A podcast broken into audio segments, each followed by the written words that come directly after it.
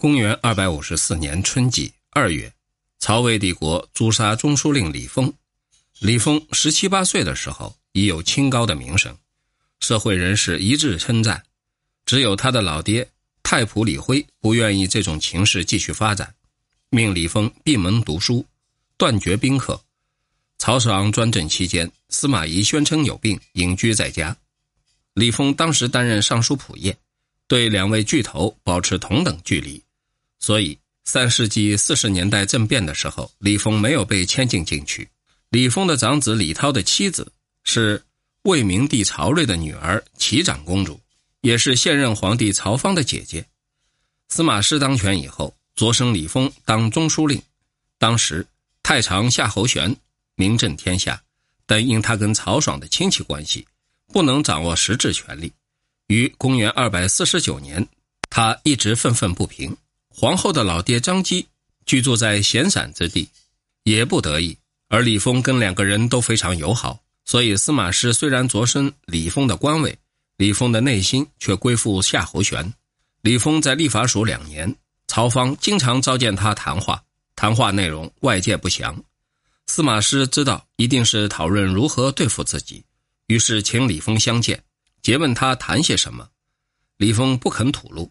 司马师霎时间大怒如狂，用刀柄猛烈撞击，把李丰捣死，拖出尸首，送到廷尉。随即扩大打击面，逮捕李丰的儿子李涛以及夏侯玄、张基，全部羁押到廷尉监狱，命廷尉钟玉主持审判。于是钟玉指控李丰跟黄门监舒越、永宁署令岳登、陇从太仆刘贤等人自动招认。等陛下封贵人的日子，各营军队担任宫门守卫。陛下亲登前殿，趁此机会包围陛下，发动兵变，诛杀大将军司马师。陛下如果拒绝支持，就强行止，就强行劫持。又指控他们阴谋推举夏侯玄当大将军，张基当车骑将军。夏侯玄、张基都知道这项阴谋。二月二十日，斩李涛、夏侯玄、张基。苏越、岳登、刘贤全部屠灭三族。夏侯霸逃往蜀汉帝国时，邀请夏侯玄一起行动，夏侯玄不肯。等到司马懿逝世，中领军高阳人徐允对夏侯玄说：“用不着再担心了。”夏侯玄叹息说：“老兄，你怎么不懂事啊？司马懿是前辈长者，仍然把我们看成老朋友家的年轻晚辈。他的两个儿子司马师、司马昭。”恐怕不会包容。夏侯玄既被逮捕下狱，拒绝答复任何问题。身为审判长的钟玉亲自审问夏侯玄，严肃地对钟玉说：“我有什么罪啊？你身为部长级高官，却屈身当丞相府的一名职员审讯别人，一定要口供的话，你替我写好了。”钟玉知道夏侯玄一代名士，节操高尚，不可能使他屈服，可是又不能不迅速结案。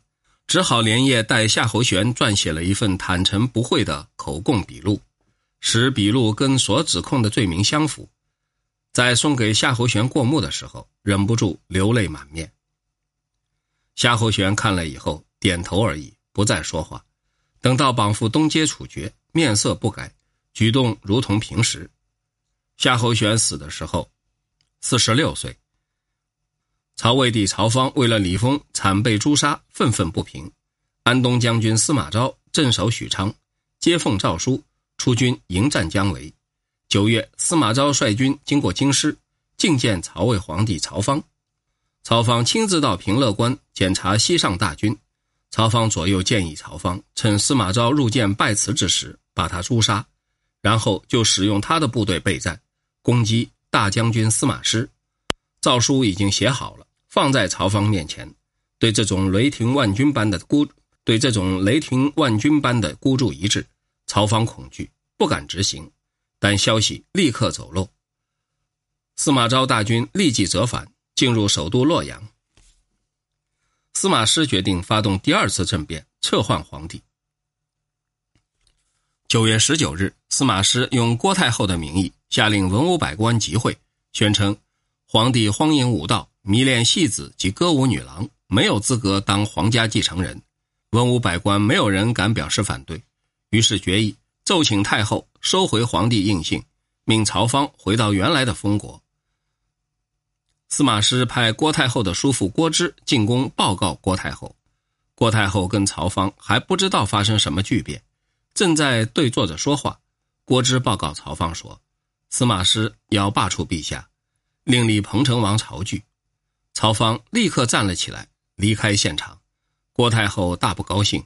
郭芝说：“太后对儿子不能迎教，而今最高统帅已经做出最后决定，军队又在宫外戒严。”防备非常变化，你只有顺着他的意思，还能再做什么呢？郭太后说：“我想见最高统帅，有话对他说。”郭芝说：“你怎么可以随便见最高统帅？你要做的是快去拿出皇帝印信。”郭太后只好屈服，叫身旁伺候的人去拿皇帝印信，放在座位一旁。郭芝出宫报告司马师，司马师大喜，又派使节把齐王的印信交给。曹芳又派使节把齐王的印信交给曹芳，命曹芳前往西宫。曹芳跟郭太后流泪诀别，登上亲王专用的车辆，从太极殿南方出宫。给曹芳送行的高级官员数十人，其中太尉司马孚悲痛不能克制，其他人多数流泪不止。司马师又派使节向郭太后索取皇帝印信。郭太后说。彭城王的辈分是我的叔父，如果当皇帝，我去哪里？而且，明皇帝难道永远断子绝孙吗？高贵襄公曹髦是文皇帝的长孙，明皇帝的弟弟的儿子，在礼法上，小宗有入继大宗的义务，请再商议考虑。九月二十二日，司马师第二次召集文武百官会议，宣示郭太后的旨意。于是决定派人前往元城迎接曹髦。曹髦是东海定王曹林的儿子，本年十四岁。司马师命太常王肃持节前往迎接。司马师又请郭太后交出皇帝印信。郭太后说：“曹髦小时候我见过他，我打算亲自把印信交到他的手上。”冬季十月四日，曹髦抵达首都洛阳城北玄武馆。文武官员请曹髦下榻前殿，曹髦认为先帝曾经住过前殿，不敢进驻，暂时在西厢房止宿。文武官员又请使用法驾，曹髦不接受。十月五日，曹髦进入首都洛阳，文武百官在皇宫西掖门南集体参见。曹髦下车参拜，陪同人员说：“天子不应搭拜。”曹髦说：“我现在仍是臣属。”于是搭拜。到了纸车门，曹髦下车，左右侍从说：“依照规定，天子乘车一直进去。”曹髦说：“我接到皇太后征召，并不知道要我做什么。”于是步行到太极殿东堂参见郭太后。当天就在太极殿前殿正式登基称帝，参与典礼的人都十分欣慰。大赦改年号，在河内郡信诸宫殿，供罢黜的皇帝曹芳居住。公元二百五十五年春季，文钦冠丘剑在寿春起兵，司马师率兵讨伐，被箭射死，在许昌逝世。弟弟司马昭继任。公元二百五十六年夏季四月，曹魏帝曹髦赐大将军司马昭龙袍皇冠，跟一双赤色长靴。公元二百五十七年，司马昭讨伐诸葛诞。公元二百五十八年夏季五月，曹魏帝曹髦。下诏擢升司马昭当相国，封晋公，采邑八个郡，加九锡。司马昭坚决辞让，总共辞让了九次，才算辞让成功。公元二百五十九年春季正月，曹魏帝国宁陵水井当中发现两条黄龙。之前顿丘、冠军、阳夏等地水井中不断发现黄龙，文武官员一致认为是一种吉祥的预兆。曹髦说。龙象征君王，可是它不但不能升天，还不能停在农田，却委屈掉在深井之中，根本不是什么吉祥。做潜龙师，自我嘲弄。大将军司马昭见到，大不高兴。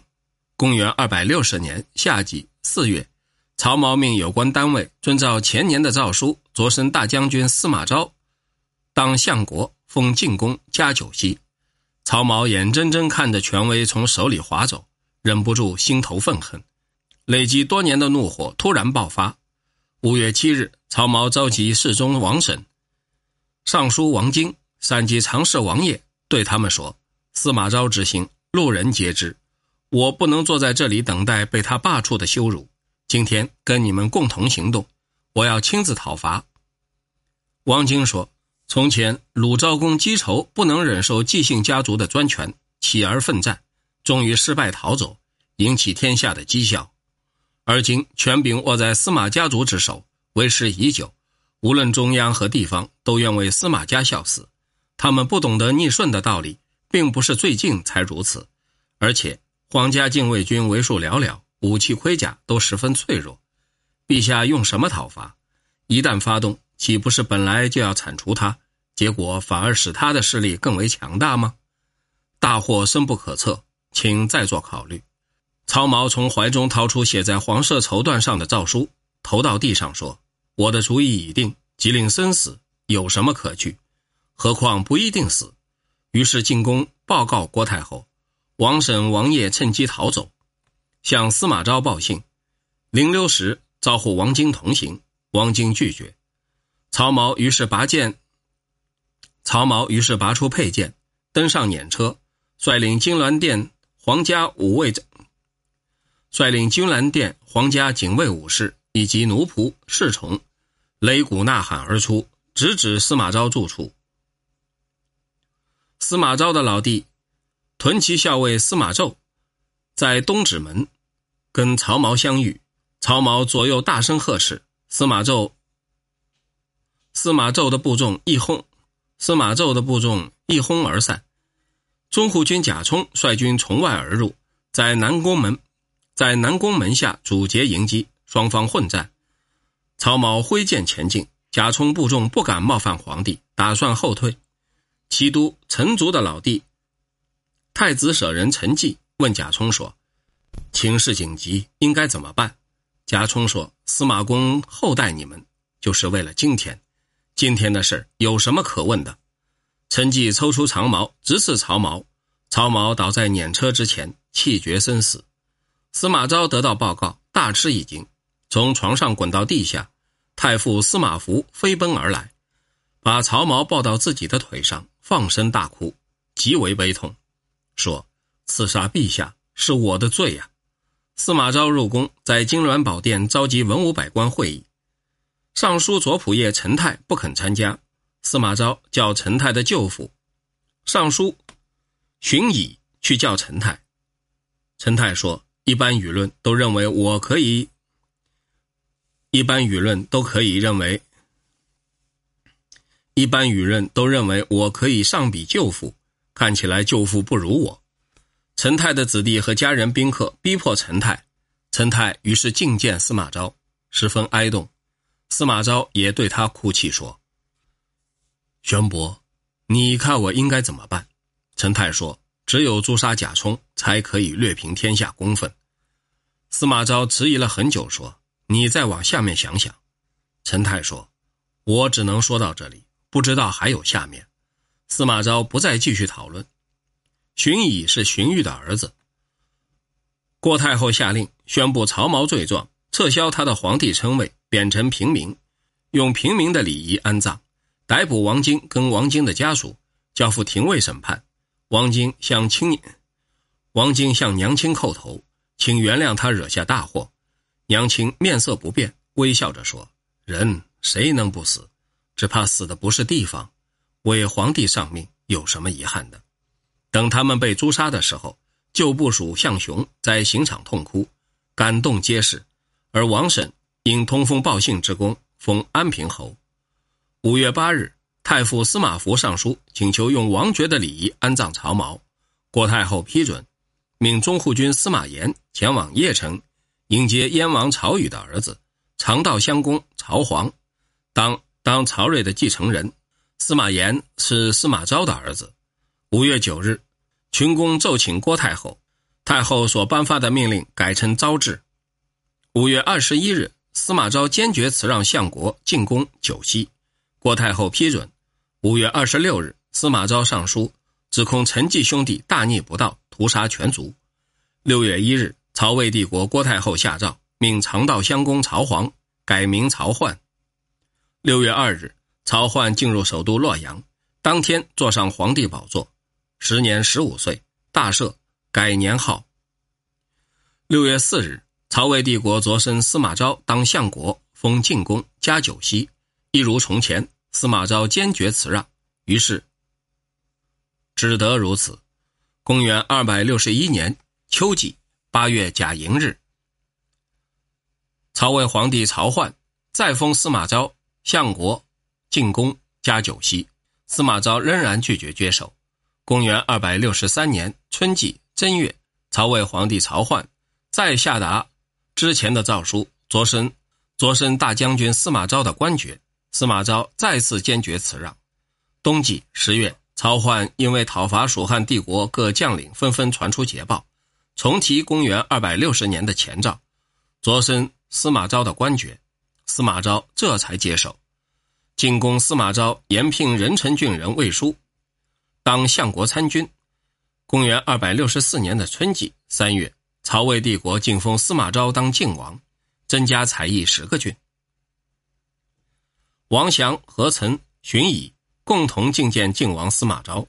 荀乙对王祥说：“相国身兼国王，至为珍贵。何曾以及政府所有的官员都大礼参拜。今日相见，我们两人也要如此，应该没有异议。”王祥说：“相国虽然尊贵，但仍是帝国宰相，我们则是帝国三公，王爵跟三公相差一个等级，岂有天子的三公？”随便向人行叩头之礼的，不但有损帝国的威望，也伤害晋王的圣德。君子爱人，要合礼仪。我不会这么做。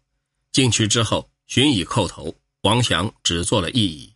司马昭对王祥说：“今天才知道你对我是何等的爱护啊！”夏季五月，晋王司马昭奏准恢复五等封爵。曹魏皇帝曹奂追封。武阳侯司马懿当晋宣王，中武侯司马师当晋景王。秋季八月，曹奂任命中府军司马炎当副相国。九月，曹魏帝国擢升副相国司马炎当辅军大将军。最初，曹魏帝国晋王司马昭娶王朔的女儿王元姬，生司马炎、司马攸。因司马师没有儿子，于是命司马攸过继给司马师当儿子。司马攸性情善良，孝顺有爱，多才多艺，和平稳健，声望高过老哥司马炎。司马昭爱他至深，经常说：“我们的这个天下呀，是我老哥司马师打出来的天下。我虽然居于相国高位，当我死之后，位置应该交给司马攸。”司马炎站立时，头发可到地面，双手垂下来超过膝盖，曾经从容地问裴秀说。人是不是可以在外表上看出贵贱呢？把他的特点展示给裴秀看，裴秀认为这是极贵之相，从此归附拥护。杨秀跟司马炎感情至好，经常替司马炎拟定计划、观察时政，提出改革意见，教司马炎熟记，准备老爹询问时回答。司马昭打算命司马攸当世子，但山涛说排除长子，擢升幼子。违背礼法是不祥之兆。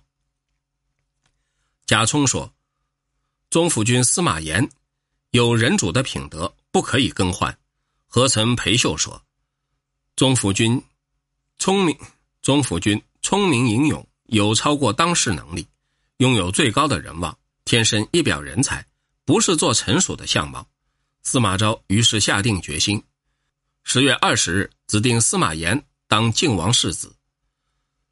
公元二百六十五年夏季五月，曹魏皇帝曹奂再对晋王司马昭加特殊的礼敬，王妃改成王后，四子改成太子。